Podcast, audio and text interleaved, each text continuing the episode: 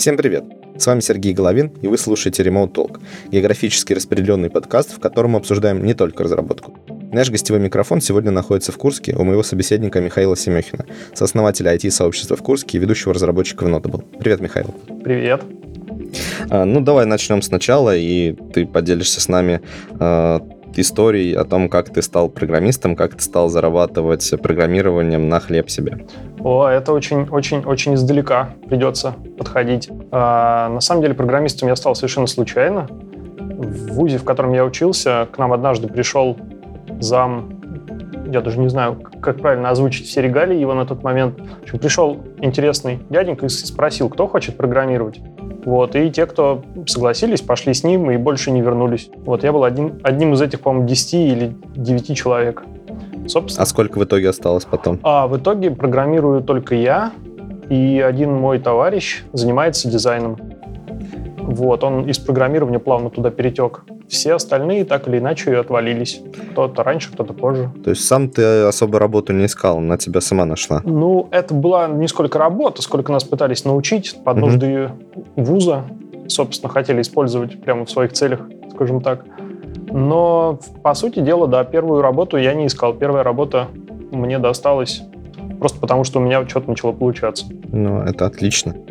Да, это магия. И как долго ты там проработал? Я так понимаю, ты и учился, и работал?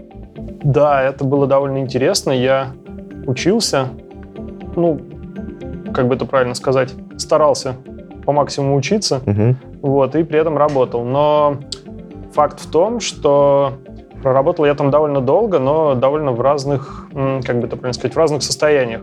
То есть изначально я был просто программистом, который работал выполняя задачи, которые были необходимы вузу. Угу. Потом я немножечко отделился от такого направления движения в отдельную ячейку программирования и стал делать сайты. Вот. Потом я вообще ушел в отдельные ИП и стал делать сайты совершенно на себя. Но при этом периодически ко мне приходили люди из вуза и говорили, нам нужна помощь.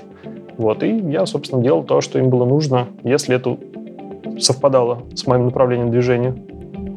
Так что да, да, как-то так развивалась ситуация.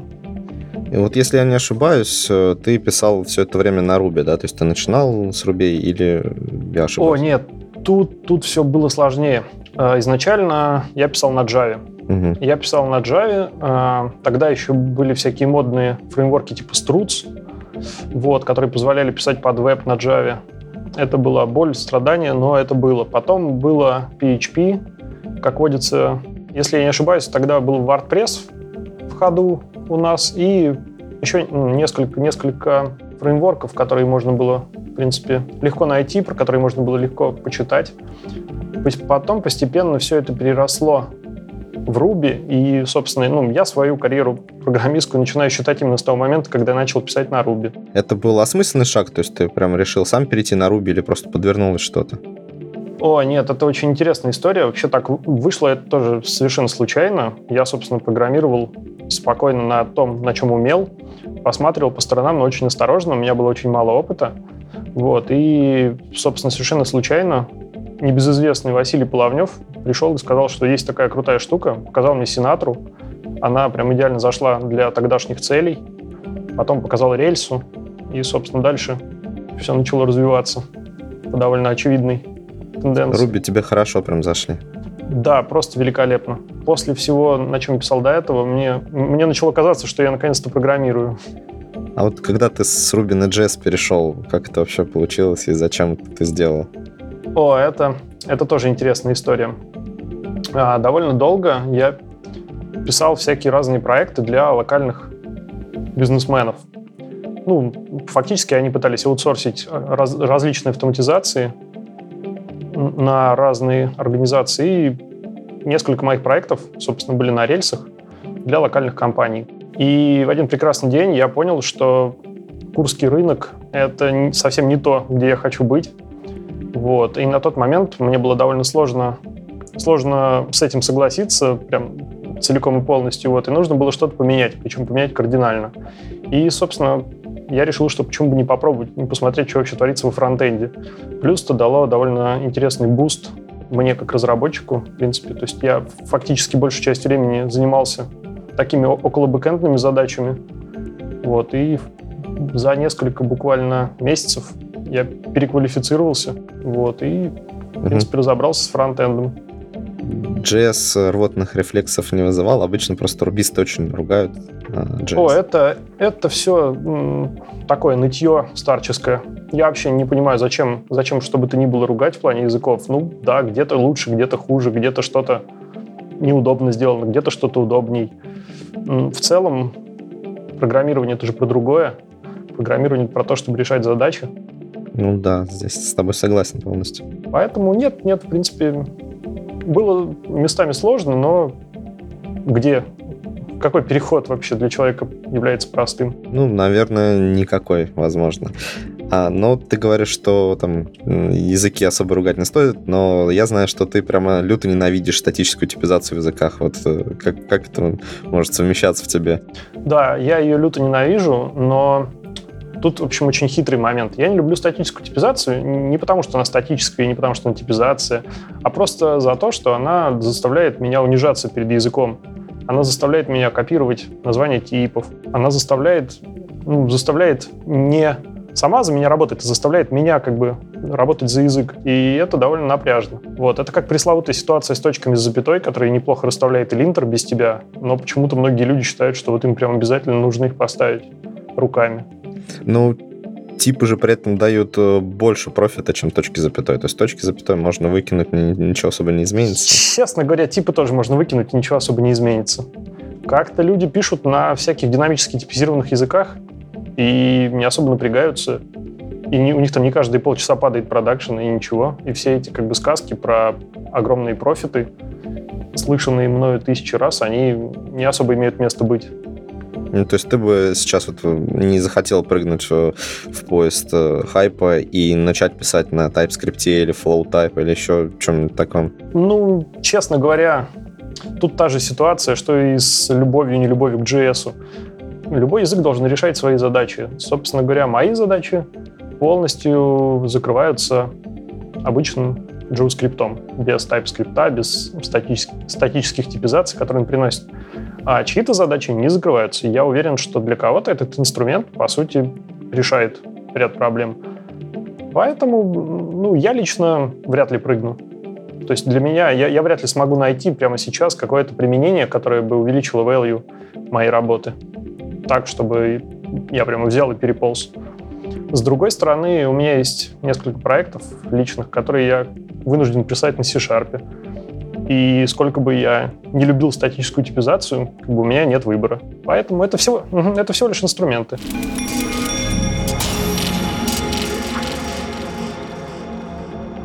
А как ты вообще и когда э, принял решение о том, что Курску нужно обязательно IT-сообщество, сообщество программистов? Угу. Это интересный вопрос. Когда долгое время я работал на Курский рынок, то есть искал бизнесменов, которым нужны IT-решения, которым так или иначе нужно что-то автоматизировать или как-то помочь, или что угодно вообще, а, при этом занимаясь в основном такими веб-ориентированными штуками, а, я очень быстро понял, что никто не понимает из, местных, из местных бизнесменов, что вообще им нужно от IT-сферы, то есть как они могут ее использовать в том, чем они занимаются. И со многими сработало простое объяснение, приведение примеров, вот. Но со многими, там, например, из 100, 10 человек, которые реально могли бы ускорить, улучшить свой бизнес, просто не понимали, как это сделать, и почему вообще IT имеет к этому какое-то отношение, и почему какой-то парень 20 лет может им об этом рассказать, хотя они в этом бизнесе сами 20 лет. И создалась такая проблема, что э, местные компании не готовы нанимать специалистов на даже среднерыночные зарплаты, потому что им это не нужно. Местные бизнесмены не готовы покупать продукты за много денег, потому что они не понимают, зачем это. Соответственно, первым шагом, который видел я, чтобы это поменять, это создание некого рынка локального, айтишного. А для создания рынка нужно, чтобы люди слышали, знали, понимали, за что они собираются заплатить денег или что они хотят купить, какого специалиста, какое решение. Вот. И, собственно, для того, чтобы обменяться как-то опытом, для того, чтобы IT-комьюнити Курская начала существовать в том или ином виде, я подумал, что было бы неплохо для начала собрать тех людей, которые имеют к этому IT отношение, и просто с ними поговорить. То есть первоначально я вообще планировал ну, собраться разок-другой, поболтать, узнать новых людей, нетворкинг, опять же, прокачать. Вот, то есть не было плана грандиозного прямо создать неимоверно моментальной комьюнити. Но постепенно стало понятно, что это намного, намного, намного интереснее, чем пытаться углубиться именно там, в помощь бизнесу или в попытке кому-то что-то объяснить. Довольно быстро, буквально за там, пару месяцев, вся концепция дошла до того, что о боже мой, мы можем собрать обалденные комьюнити из людей, которых мы уже знаем, людей, которых мы еще не знаем. И все это начнет двигать вперед их, начнет двигать вперед нас. В итоге мы все подвинемся на полшага на шаг, на 10 шагов вперед. И это сработало. Как ты считаешь вообще, почему это раньше не произошло? Я имею в виду создание сообщества как такового. Угу. Я думаю, что все дело в свободном времени и готовности кого бы то ни было взять на себя минимальную, на самом деле, но ответственность. А так вышло, что когда я вообще стартанул метапы, у меня был довольно длительный период без всякой работы особой. Ну, то есть я ничего не делал, у меня было что-то типа импровизированного отпуска, и там, месяц или два я спокойно мог собираться даже каждую неделю. Вот. И, собственно, это был основополагающий фактор. То есть у меня просто нашлось время, чтобы сформировать общую идею, сформировать тезисы, написать об этом всем, списаться с людьми, которые могли бы прийти первый раз, просто поболтать с нами, uh договориться и вот этим всем заняться. То есть идея совершенно не новая. Идея была высказана за несколько лет еще до этого несколькими совершенно разными людьми. Проблема была скорее во времени и в, в организации всего этого. Понятно. А как вообще первая встреча произошла? Много ли народу пришло? Если я не ошибаюсь, у нас было человек то ли 5, то ли 6. Ну, то есть совсем то есть буквально, мало. Да, буквально те, кого я успел обзвонить за один вечер, и те, кто были уже в том помещении, просто ребята сидели, работали. Вот. И так вышло, что они ну, тоже были программистами, собственно говоря. Ну, это были твои знакомые, я имею в виду тех, да, те люди, которые да. позвонил. Угу.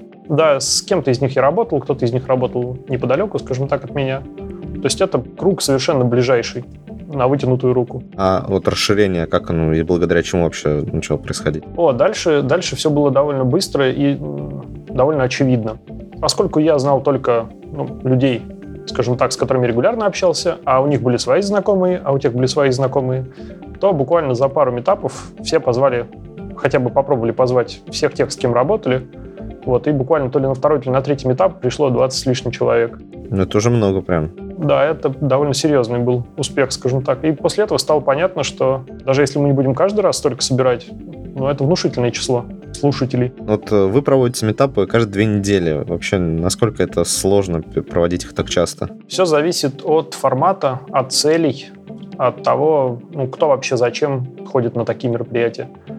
А, изначально у нас было несколько, несколько вариаций, несколько планов. Понятное дело, что не всегда есть докладчики, которые могут прямо серьезно, фундаментально рассказать о чем-то, чтобы это было еще и интересно, чтобы это было что-то, чем люди не успели заняться, но очень хотели. Но всегда есть темы, которые можно обсудить. Поэтому далеко не каждые две недели у нас есть доклады, но каждые две недели у нас есть какая-нибудь тема, которая, в принципе, так или иначе заставляет всех несколько раз задуматься на протяжении года. Понятно. А вообще, плани... есть ли какие-то планы по развитию метапа во что-то больше? Например, там какие-то конференции, которые проходят в Курске, приглашение новых докладчиков и так далее? Да, с докладчиками ну, довольно, довольно часто поступает предложение кого-нибудь позвать, с кем-то настроить удаленный контакт. Вот. Все в основном упирается в свободное время, опять же, которого стало, к сожалению, намного меньше. Но зачастую происходят довольно интересные события, когда люди приезжают сами. Обычно это товарищи тех, кто был у нас однажды. Вот, когда люди готовы просто приехать познакомиться даже с курскими комьюнити, просто поболтать, и они, некоторые просто напрашиваются, просто говорят привет, я приеду к вам такого-то числа там нормально устраивает, там у вас вроде должен быть метап. Бывает и такое. Планы по развитию, они довольно мало изменились за последний год, просто действительно проблема в том, чтобы все это организовать. То есть те же, например, удаленные какие-то конференции, не конференции, просто призыв каких-то гостей, которые могут с нами поделиться, требует довольно хорошего качественного оборудования, вот, требует некоторого времени на отладку, поэтому не всегда возможно. Я помню, мы два или три раза проводили такие штуки уже, но к ним надо просто готовиться довольно серьезно, вот, чтобы все было красиво, интересно и приятно для обеих сторон. А, к сожалению, не всегда получается, что даже две недели может вполне не хватить на это. Ну, понятно, что, в принципе, создание такого комьюнити, таких частых вообще встреч, это довольно сложно, но сейчас уже в, успели отметиться там докладчики из HeadHunter, из э, Mail.ru, а, был вроде опыт э, удаленного выступления Николая Рыжикова из, э, ну, тоже небезызвестного далеко представителя IT-комьюнити вообще российского. А, из других городов тоже приезжали люди. А вот чтобы такого добиться, ну, то есть это уже, в принципе, ну, неплохой такой комьюнити, к которому подтягивались люди там, из других городов. Чтобы к такому прийти, через какие трудности, в принципе, пришлось пройти? Были какие-то а, особенные запоминающиеся моменты, вот именно когда прям казалось уже, то, что все, сил больше нет, и дальше уже этим заниматься не хочется, не может или еще что-то? На самом деле, большинство задач, которые встают, они довольно простые есть какой-нибудь чувак, с которым все хотят познакомиться, которого все хотят послушать, который авторитет для многих, и говорят мне, например, надо, надо бы его нам позвать. Как бы задача довольно простая. Надо с ним списаться, созвониться, что угодно, и предложить ему выступление. А дальше узнать, насколько это для него вообще сложно, на что он готов, что нам это будет стоить. То есть, ну, в принципе, ничего военного. Поэтому, ну, такого прям вот выгорания и мысли о том, что все, все бросить больше никогда этим не заниматься, у меня не было ни разу. Вот. Но э, вопрос в том, что не всегда э, есть энергия просто на то, чтобы ее прям вот, прям вот сиюминутно начать тратить на конкретные задачи. Вот. Иногда получается прямо само собой все. То есть иногда э, одно письмо какому-нибудь человеку вполне является достаточным критерием для того, чтобы он приехал, прям даже сам лично к нам из Москвы, например, и просто с нами потусил. Вот, а иногда, ну, это намного сложнее. Но в целом, в целом нет. Я думаю, что ничего в этом сложного нет. В IT очень приятные люди работают, и многие из них, несмотря на то, что они такие, скажем так, больше экстраверты, чем интроверты, наоборот, больше интроверты, чем экстраверты, да.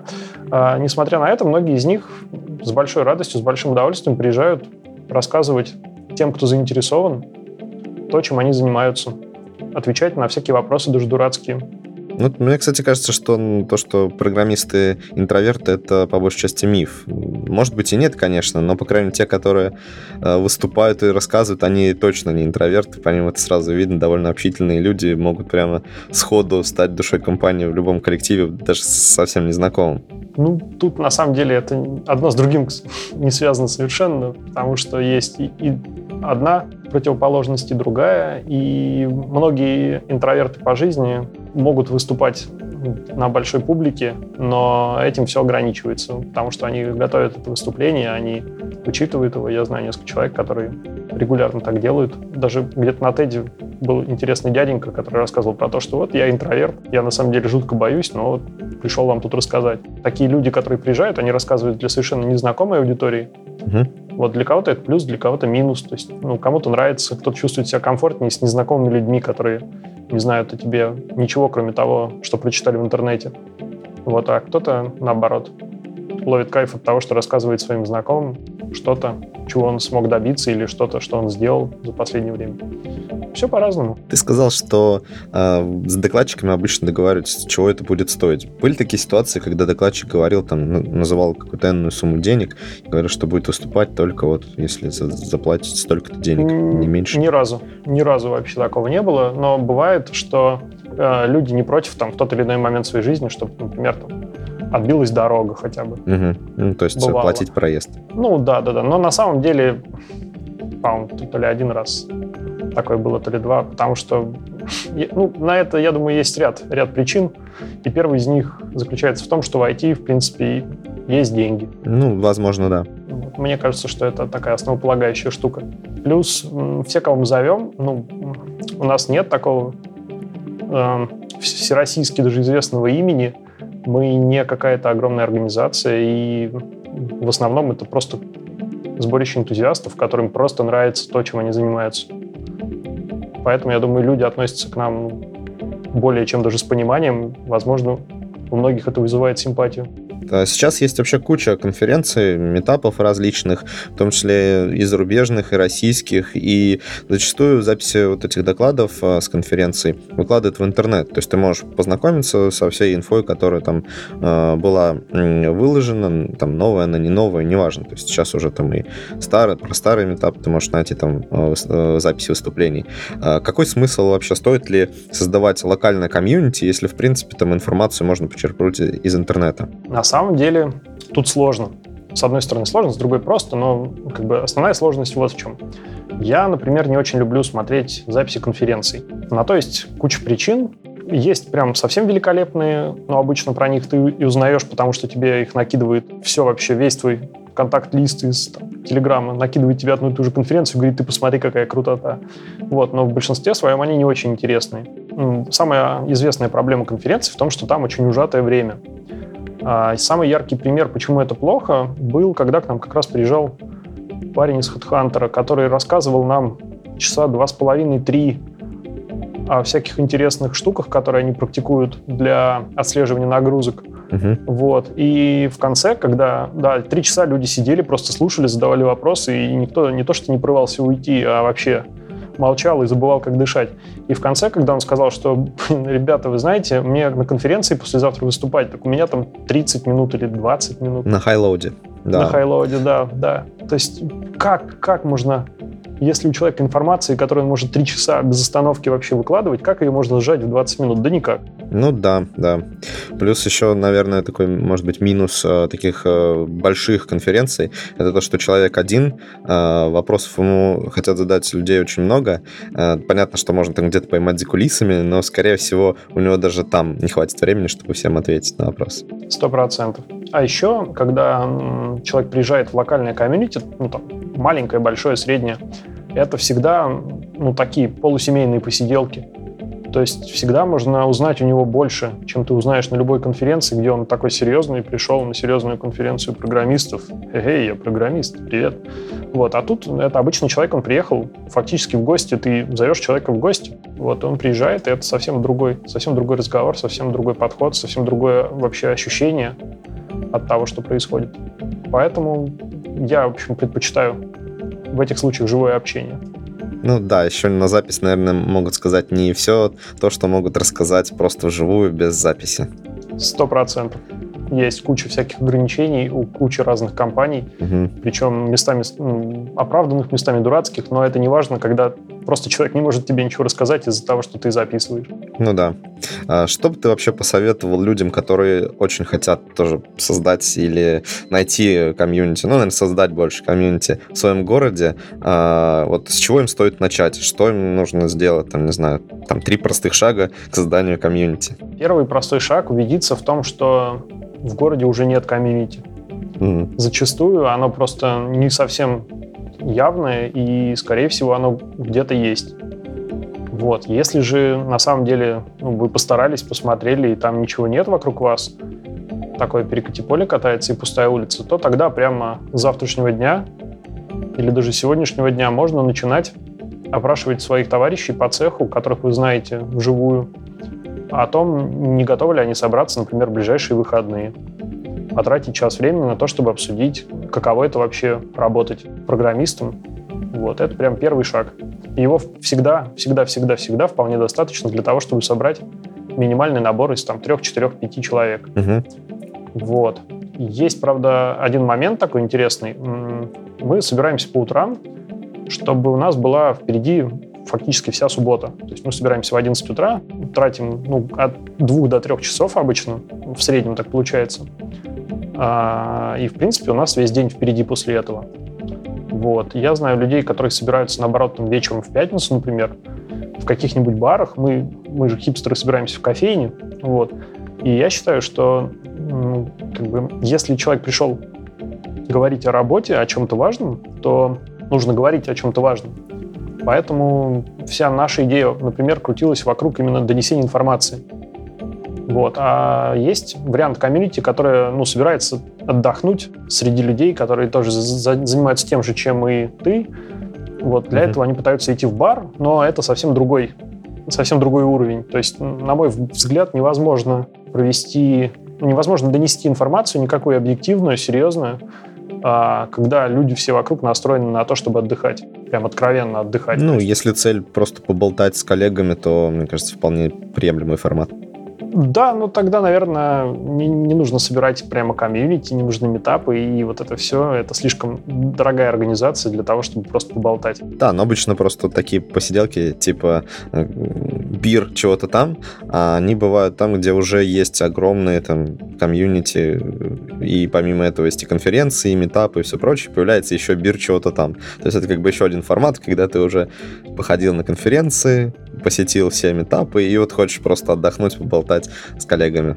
Да, я думаю, что в, так, в такой ситуации это идеально. Ну, хорошо, допустим, человек обзвонил всех своих коллег, там коллеги обзвонили своих коллег и так далее, и решили собраться. А, где им собраться? Как найти место? Это самый простой вопрос. Чем ближе это место к центру того населенного пункта, в котором вы живете, тем лучше потому что обычно в центре населенного пункта сосредоточено все самое интересное. Все места, где можно посидеть и поговорить спокойно, чтобы не мешала музыка или чтобы это ни было еще. До центра обычно проще всего добраться, потому что весь транспорт ходит через центр, и как бы это основной критерий, которым пользовались мы. Нам нужно было просто помещение, в котором можно посидеть и поговорить, и желательно с лояльными хозяевами, ну, то есть с людьми, которые понимают, что это программисты, они не наркоманы, и это не секта, вот они пришли, потому что им хочется обсудить очень важные программистские темы. Ну, то есть прийти как, в какую-нибудь кафешку, подойти, э, там, не знаю, к хозяину, если там он будет, или как-то связаться с хозяином этой кафешки, сказать, что вот э, мы там в субботу утром придем, э, будем тут сидеть, галдеть, и не выгоняйте нас, пожалуйста. Что-то типа того, но стандартная практика заключается в том, что любой хозяин скажет запросто, договорились. Просто каждый покупает по одному, по одной любой позиции, которая есть в меню. Угу. Это довольно стандартно, это не очень дорого. Для Курска это 150 рублей за кружку кофе, например. И, в принципе, это устраивает и хозяев, потому что они делают выручку какую-никакую. Это устраивает э, программистов, потому что так или иначе просидеть два часа, проболтать, в любом случае вы захотите либо что-нибудь перекусить, либо что-нибудь выпить. Угу. Это без вариантов. И, в принципе, ну, это, это изначально устраивает всех.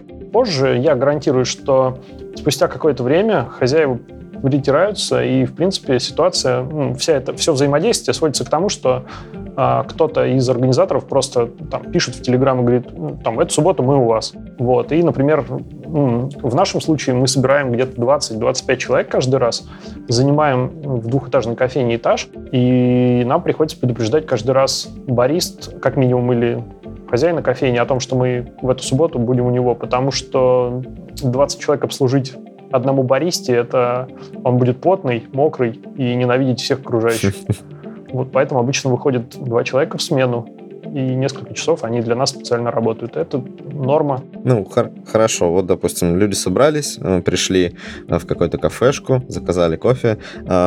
Как найти первого докладчика? Кто будет рассказывать? Обычно, ну, на самом деле нет, не знаю, как обычно, знаю, как было у нас. У нас просто те, кто изначально организовал все это, сами первые и вызвались докладывать. Потому что ну, глупо собрать комьюнити uh-huh. и взять инициативу, просто положить где-то в углу и ждать, пока кто-то ее подхватит. Я уверен, что у каждого программиста так или иначе есть вещи за карьеру, даже за полугодовую карьеру программиста есть вещи, которые так или иначе вас зацепили, работа над которыми вам понравилось или не понравилось. Всегда есть что сказать, и не обязательно это не обязательно должен быть опыт э, какого-то успеха невероятного. Это вполне может быть опыт какой-то невероятной неудачи. Это вполне может быть опыт, я не знаю, какого-то невероятного общения с людьми, там, знакомства, опыт устройства на работу. Что угодно, на самом деле, может быть темой доклада. И, в принципе, можно этих же людей, которых человек будет обзванивать и просить, а можно не ждать, что кто-то вызовется, а mm-hmm. просто вызваться самому. У нас было именно так.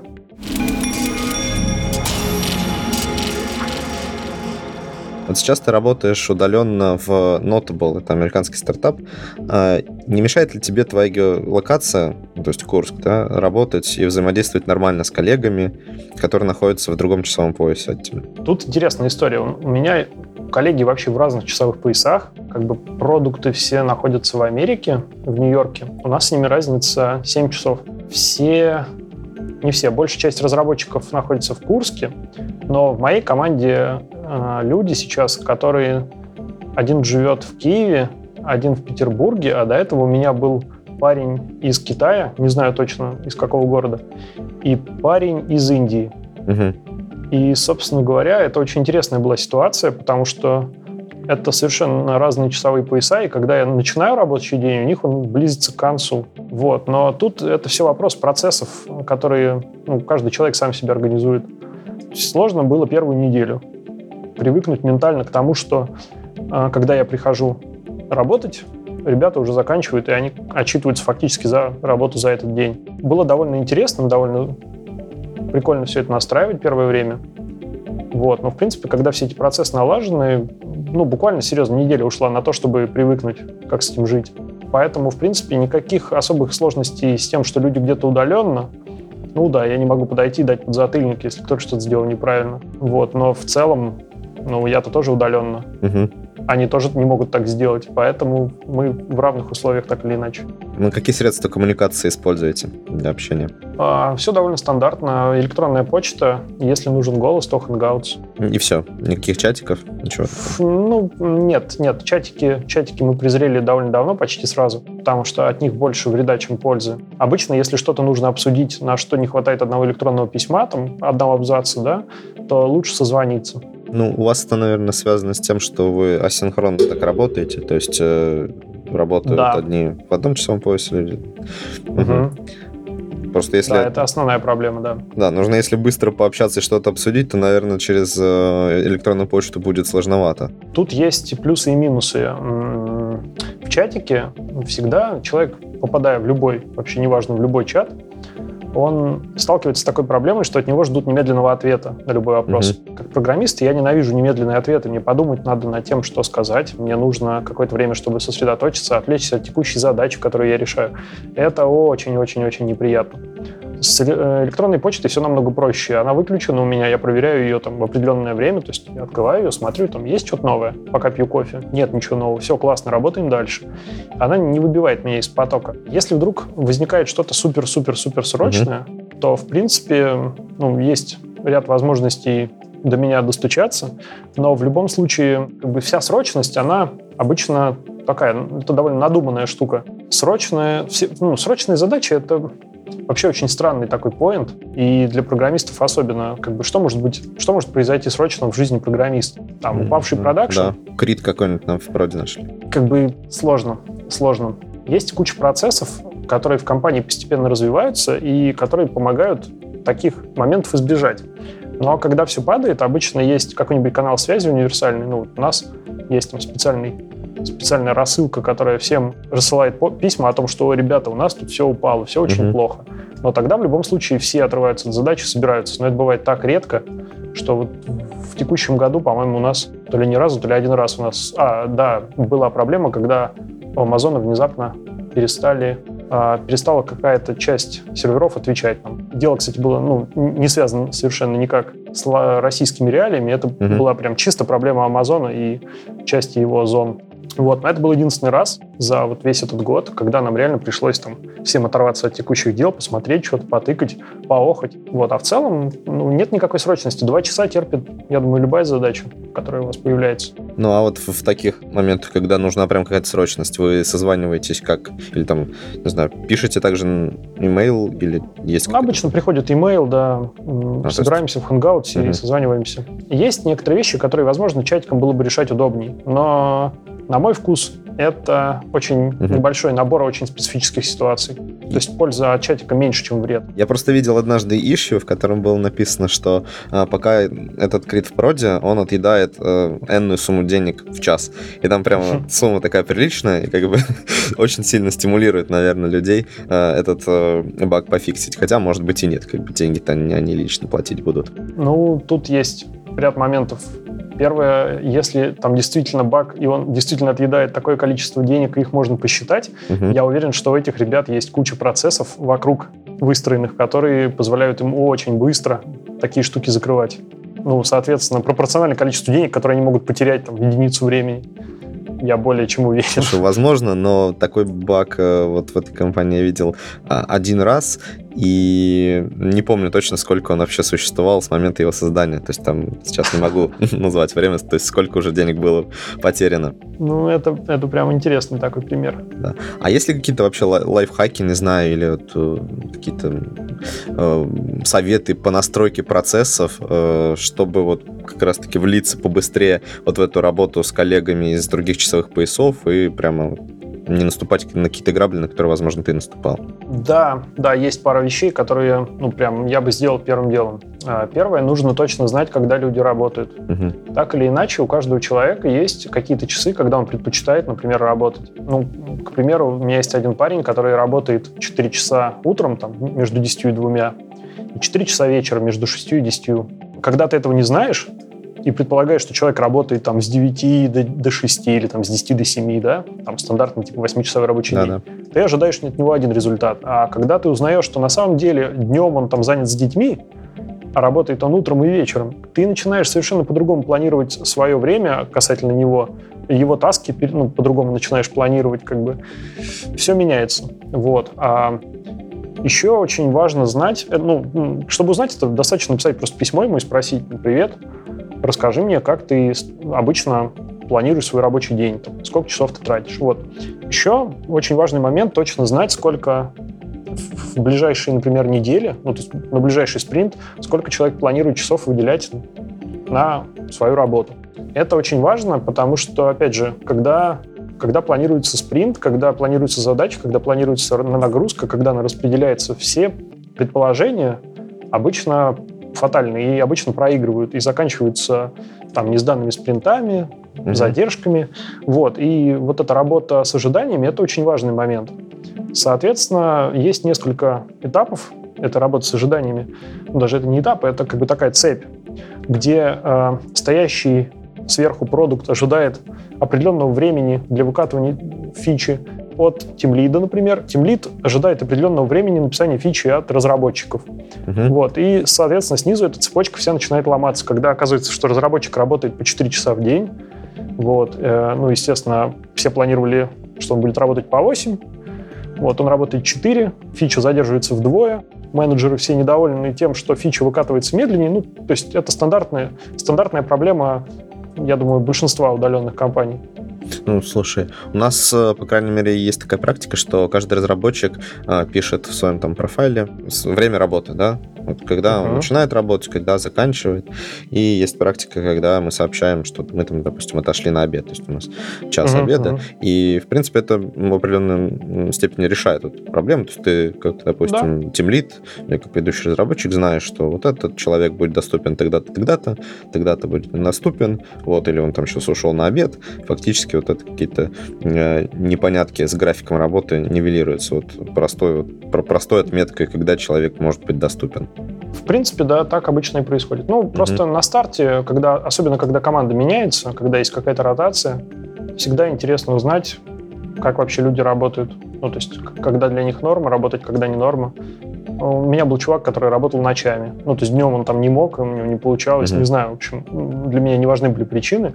Вот важно, что он прямо мне сразу написал, говорит, я буду работать с 11 вечера и там часов по 6. То есть, как бы, ну, вот так вот, так ему было удобно.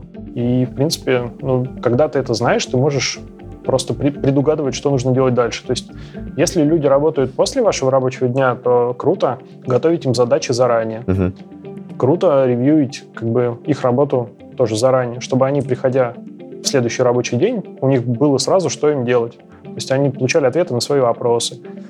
Даже не обязательно попадать, ну, даже там часом попадать в рабочее время друг друга. То есть у меня был, была практика, когда я не совпадал со своей командой целиком. То есть у нас не было времени, когда мы пересекаемся. Не скажу, что это прям супер удобно, но в принципе, ну ничего военного с этим нет, тоже все настраивается.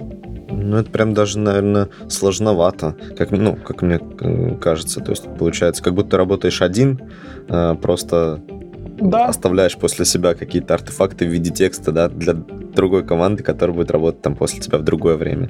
Ну да, напоминает в целом историю человечества.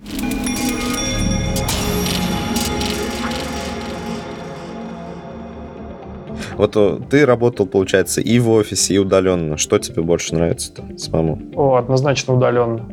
Почему? После определенных событий в моей жизни я прям точно могу сказать, что удаленная работа — это ни с чем не сравнимые ощущения. А самый яркий пример — это когда вы вдруг решаете, что вам хочется пожить в какой-нибудь другой стране. Угу.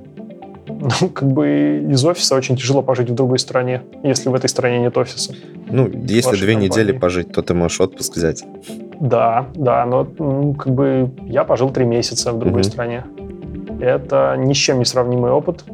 Во-первых, потому что жить где-то, где ты никогда не был, довольно длительное время, три месяца довольно долго. Ну, с одной стороны, очень интересно, с другой стороны, большое испытание. Вот. И, ну, естественно, с офисной работой ничего такого даже близко получиться не может. Вот. Особенно, чем выше ответственность конкретной работы, тем меньше шансов, что так получится сделать. Ну, тут можно долго рассказывать про плюсы офиса, минусы офиса, плюсы удаленки, минусы удаленки. Я могу. Ну да, ну какие, хорошо, основные ты мог бы выделить? Плюсы, минусы и офисной, и удаленной работы? Начнем с офисной. Иногда прикольно, когда есть возможность уйти от домашних дел в офис. Ну, например, люди, у которых дети, угу. они очень регулярно любят свалить, потому что невозможно работать, когда рядом один-два маленьких существа, которые орут, бегают, цепляются к тебе и вообще, папа, поиграй с нами. Я понимаю это. Это как бы один вариант, когда просто нужно сменить обстановку. Второй вариант удобства офиса в том, что ну, в офисе все вроде как должны работать, да, ты приходишь в атмосферу сосредоточенных людей, которые работают. Невозможно валять дурака среди людей, которые работают. Но все это очень субъективно, потому что я в разных офисах работал, и везде все по-разному. Ты можешь прийти, а там 10 человек, которые валяют дурака просто синхронно. И ты тоже... Будешь одиннадцатым. Да, да, у тебя нет шансов поработать. То есть ты не можешь работать, когда все остальные валяют дурака? Конечно, потому что ну, социализация, она такая, там же интересно. Валять дурака, это же классно. Чем бы люди не занимались. Приходишь ты в офис, а там 9 чуваков играют в Unreal Tournament. Как раз, что 5 на 5 не хватает тебя 10 -го. Все, Отлично. пока рабочий день. Ну да, согласен. А, Хорошо, это, можно сказать, и плюс, и минус, да, когда все работают, да. это плюс, когда все не работают, это минус. А есть еще какие-то прям явные плюсы и минусы офиса? Есть. Ну, на самом деле, я не очень люблю офисы, потому что, во-первых, до офиса надо доехать. Угу. Начнем как бы сначала. Это всегда минус. Даже если город маленький, это надо потратить время. Вот, если оплата почасовая, то ну, довольно просто посчитать, сколько, сколько денег ты теряешь каждый день. Во-вторых, это время моей жизни. Ну, как бы я могу за час там добирания на работу успеть сделать много чего интересного. Тупо полезного для себя, даже ну, не беря никакие там однозначные цифры. Когда ты доехал до офиса, ну, дальше начинается всякое интересное. Потому что, да, во-первых, в офисе могут не работать. Во-вторых, в офисе может чего-то не быть. Ну, там, света, интернета, воды, не знаю, чего угодно. Там туалет закрыт на ремонт. Все, два часа ты посидел в офисе, извините, дальше все придется куда-нибудь уходить. Это довольно такая ну, странная, странная штука, на мой взгляд. Вот. С другой стороны, если посмотреть в противоположность удаленную работу, обалденно работать из дома, обалденно работать из близлежащего от дома кафе, например, в котором просто есть интернет и кофе.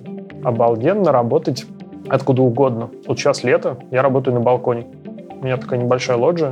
Угу что-то типа садика рядышком. То есть я сижу, меня, меня приятно обдувает ветерок, я сижу себе и программирую. Восхитительно. Как бы захотел я, купил билет и поехал в какую-нибудь близлежащую, теплую или не очень близлежащую страну и сел там спокойно, где угодно, и начал программировать дальше. В принципе, это великолепно. Это просто открывает огромные возможности для людей, которые хотят жить жизнью чуть более интересный и менее оседлый. Ну, смотри, а, ты сейчас по-прежнему находишься в Курске, хотя наверняка угу. мог бы переехать там, в какой-нибудь более крупный город, да, там Питер или Москву. А, Вполне. Почему ты этого не делаешь? На то есть куча причин. Курск очень дешевый город. Как и многие города, которые не Москва, тут все очень дешево. Россия вообще очень дешевая страна. Как только вы начинаете путешествовать за ее пределы, сразу это всплывает и становится более чем очевидным. Вот в Курске я сейчас третий месяц после последней моей поездки. Вообще, многие люди задумываются о том, что ну, нужно переезжать куда-нибудь там uh-huh. жить.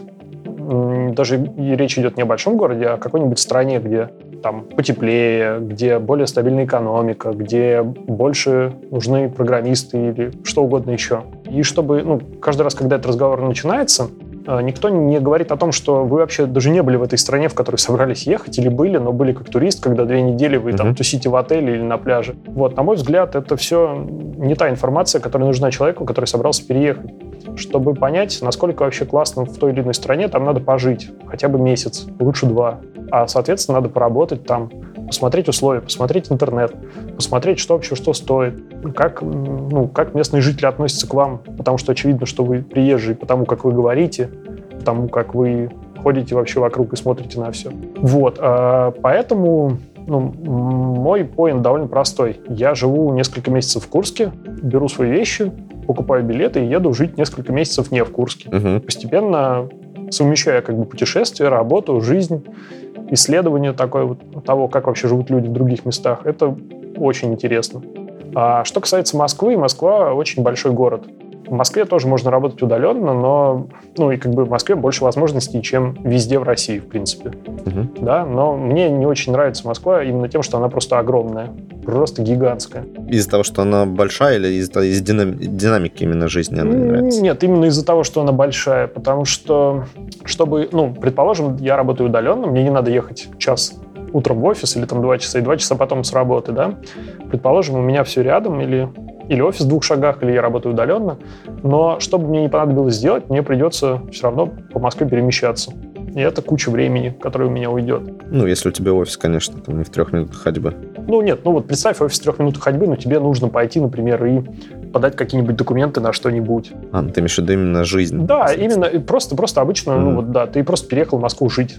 Вот. А многие, многие с этим не согласны, они говорят, что, ну, зато из Москвы есть самолеты везде. А из там нашего Курска или там нашего чего угодно еще, самолетов почти никуда не летает. Ну, да. Или там поезда там близко едут. Ну, то есть, да, в этом, в этом есть огромный плюс. Я никогда с этим не спорил. Просто я небольшой фанат Москвы. А в Питере холодно. Ты занимаешься музыкой, ирландскими танцами. Ну, вот как у тебя на все это хватает времени? То есть... О, это, это, это интересная тема, потому что музыкой я занимаюсь исключительно факультативно, а танцами я бросил заниматься года два с половиной назад. А, то есть уже не занимаешься. Окей. Да, это, это уже пройденный, пройденный этап. Хорошо. А с музыкой, музыка. да, с, да, с музыкой очень сложно расстаться, потому что музыка это очень интересно. Музыка это как программирование. Там куча математики, очень-очень-очень такой сложный порог вхождения первоначальный, но чем больше ты узнаешь, тем проще и дальше двигаться. Угу. И объемы невероятные информационные. Вот, и вариативность невероятная. Ну и плюс, из, научившись играть хотя бы на одном инструменте, дальше невозможно остановиться. На скольких инструментах ты умеешь играть? Ох, черт, и профессионально не на одном, но так, чтобы не совсем тошнотворно, то как минимум на двух, на гитаре и на барабанах. А как тебе удается совмещать э, и музыку, и э, поддержку там, жизни IT-сообщества в Курске, и свою, собственно, непосредственно работу, да, профессиональную деятельность? Есть какой-то секрет у тебя? Да, можно не спать. Отлично. Но, ну, но ты же это спишь, не помогает, наверняка. Да, но я, к сожалению, сплю, да. Черт. На самом деле нет никакой проблемы, потому что музыкой ну, программированием вы занимаетесь там, от 4 до 8 часов каждый день. А музыкой вы занимаетесь в целом там, час-полтора и, и не каждый день. Достаточно там 3-4 раза в неделю. Поддержка и сообщество, ну, тут как бы какая поддержка? Собрать людей, придумать тему, найти докладчиков, ну, это тоже буквально там 2-3 часа в неделю максимум. Uh, ну, я имею в виду времени, на, которое уходит на переписки, uh-huh. на общение, на что угодно еще, там, на, на чатик. Вот. Uh, в принципе, остается еще куча времени которые, ну, так или иначе расходуются на просто саму, саму по себе жизнь, да. или там на собственный проект, или на что угодно еще. Вот, поэтому тут нет никакого секрета и нет никакой проблемы. И, кстати, удаленная работа в этом отлично помогает, потому что куча сэкономленного времени на там поездках в офис. И маленький город помогает. Даже если мне нужно доехать до людей, которые там где-то собрались вживую, что-то пообсуждать рабочее, живя в центре, у меня уходит 20 минут на дорогу в обе стороны. Ну, в Курске-то, Курс город не очень большой, мне кажется, там да? из окраинки туда ехать можно минут за, за 25, за 30. Можно смело вообще. Как ты считаешь, нужно ли программисту, в принципе, иметь хобби отличное там от программирования, там, не pet проекты да, а, угу. или вообще не связанные с компьютерами, чтобы улучшить, возможно, свои профессиональные качества, там, не уставать или еще что-то? Черт знает. Всем нравится что-то свое. И тут сложно, сложно говорить, там, круто это иметь хобби в программировании, не круто. Там нужны pet проекты не нужны, стоит ли заниматься чем-то еще. Кому-то, у кого-то есть необходимость, прям потребность сделать что-то руками, то есть что-то физическое, поскольку mm-hmm. программирование это такая больше ну, какая-то метафизическая чушня, когда все, что ты делаешь, оно вроде как бы работает, вроде как бы что-то делает, но ты не можешь это пощупать. То есть ты можешь ноутбук свой пощупать и деньги пощупать, а программирование не можешь. А если бы вот ты, например, лепил там из глины что-нибудь, то ты можешь это пощупать. Это прям работа руками. Там кто-то занимается кожей, кто-то занимается, ну, опять же, музыкой, да, угу. кто-то занимается чем-то вообще очень-очень далеким. Там кто-то цветочки сажает, бонсай, например, и прется с этого дичайше. И все это, в принципе, работает. Но ну, я знаю кучу людей, у которых есть работа, программирования и есть хобби программирования. А потом в свободное время они идут и программируют. И, в принципе, ну, никакой проблемы в этом нет. А вопрос в энергии, ее распределении, и ну, есть куча всяких теорий, психологических, не психологических, которые так или иначе объясняют, почему некоторые люди утомляются, там, поработав 4 часа. Утомляются так, что больше ничего не могут делать, и они там идут спать или бродят бесцельно или что угодно еще. А некоторые фигачат по 18 часов каждый день, там, работу, жизнь, э, там, сбор комьюнити, музыку, вырезание из бумаги, я не знаю, оригами, вот это все потом приходят, засыпают, спят там 6 часов, и следующий день также, и так годами. И вся эта энергия, ну, она откуда-то должна браться в человеке. И самое лучшее объяснение, которое я слышал, заключается в том, что вкладывая энергию во что-то действительно важное для самого человека, он получает обратно энергию в большем количестве и может делать следующее дело. И если ну, подобрать вот этот набор занятий для себя ну, такой, чтобы все, что вы делаете, возвращало вам что-то положительное обратно, то тогда вы никогда не будете уставать, никогда не будете разочарованы, и всегда жизнь будет продолжать двигать вас сама по себе как бы вперед. Это прям удивительная такая штука, но довольно реалистично и звучит, и работает. Отлично. А, посоветуй, пожалуйста, что-нибудь нашим слушателям. Это может быть все, что угодно, там, книга, статья, какое-то видео, новая библиотека или язык программирования.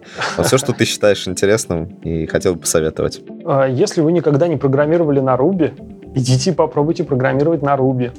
А, желательно прямо начать с чего-нибудь, с чего-нибудь простого и классного. Есть замечательный сайт RubyMonk, угу. на котором можно одновременно читать теорию и тыкать кнопочками, писать код на Ruby. Вот это прям восхитительно, удивительно, очень здорово оформлено и с точки зрения чего-то нового всегда прекрасно. А если вы уже программировали на Ruby, и вам там понравилось, не понравилось, то тогда есть супер классная штука еще, которая помогает людям изучить слепую печатного на английском языке. Вот, я постараюсь выдать ссылки потом на то и на другое Сергею. Супер. Чтобы это не нужно было искать, да. Итак, вы слушали очередной выпуск подкаста Remote Talk от СССР. Сегодня с вами были Сергей Головин и наш гость Михаил Семехин. До связи. Счастливо.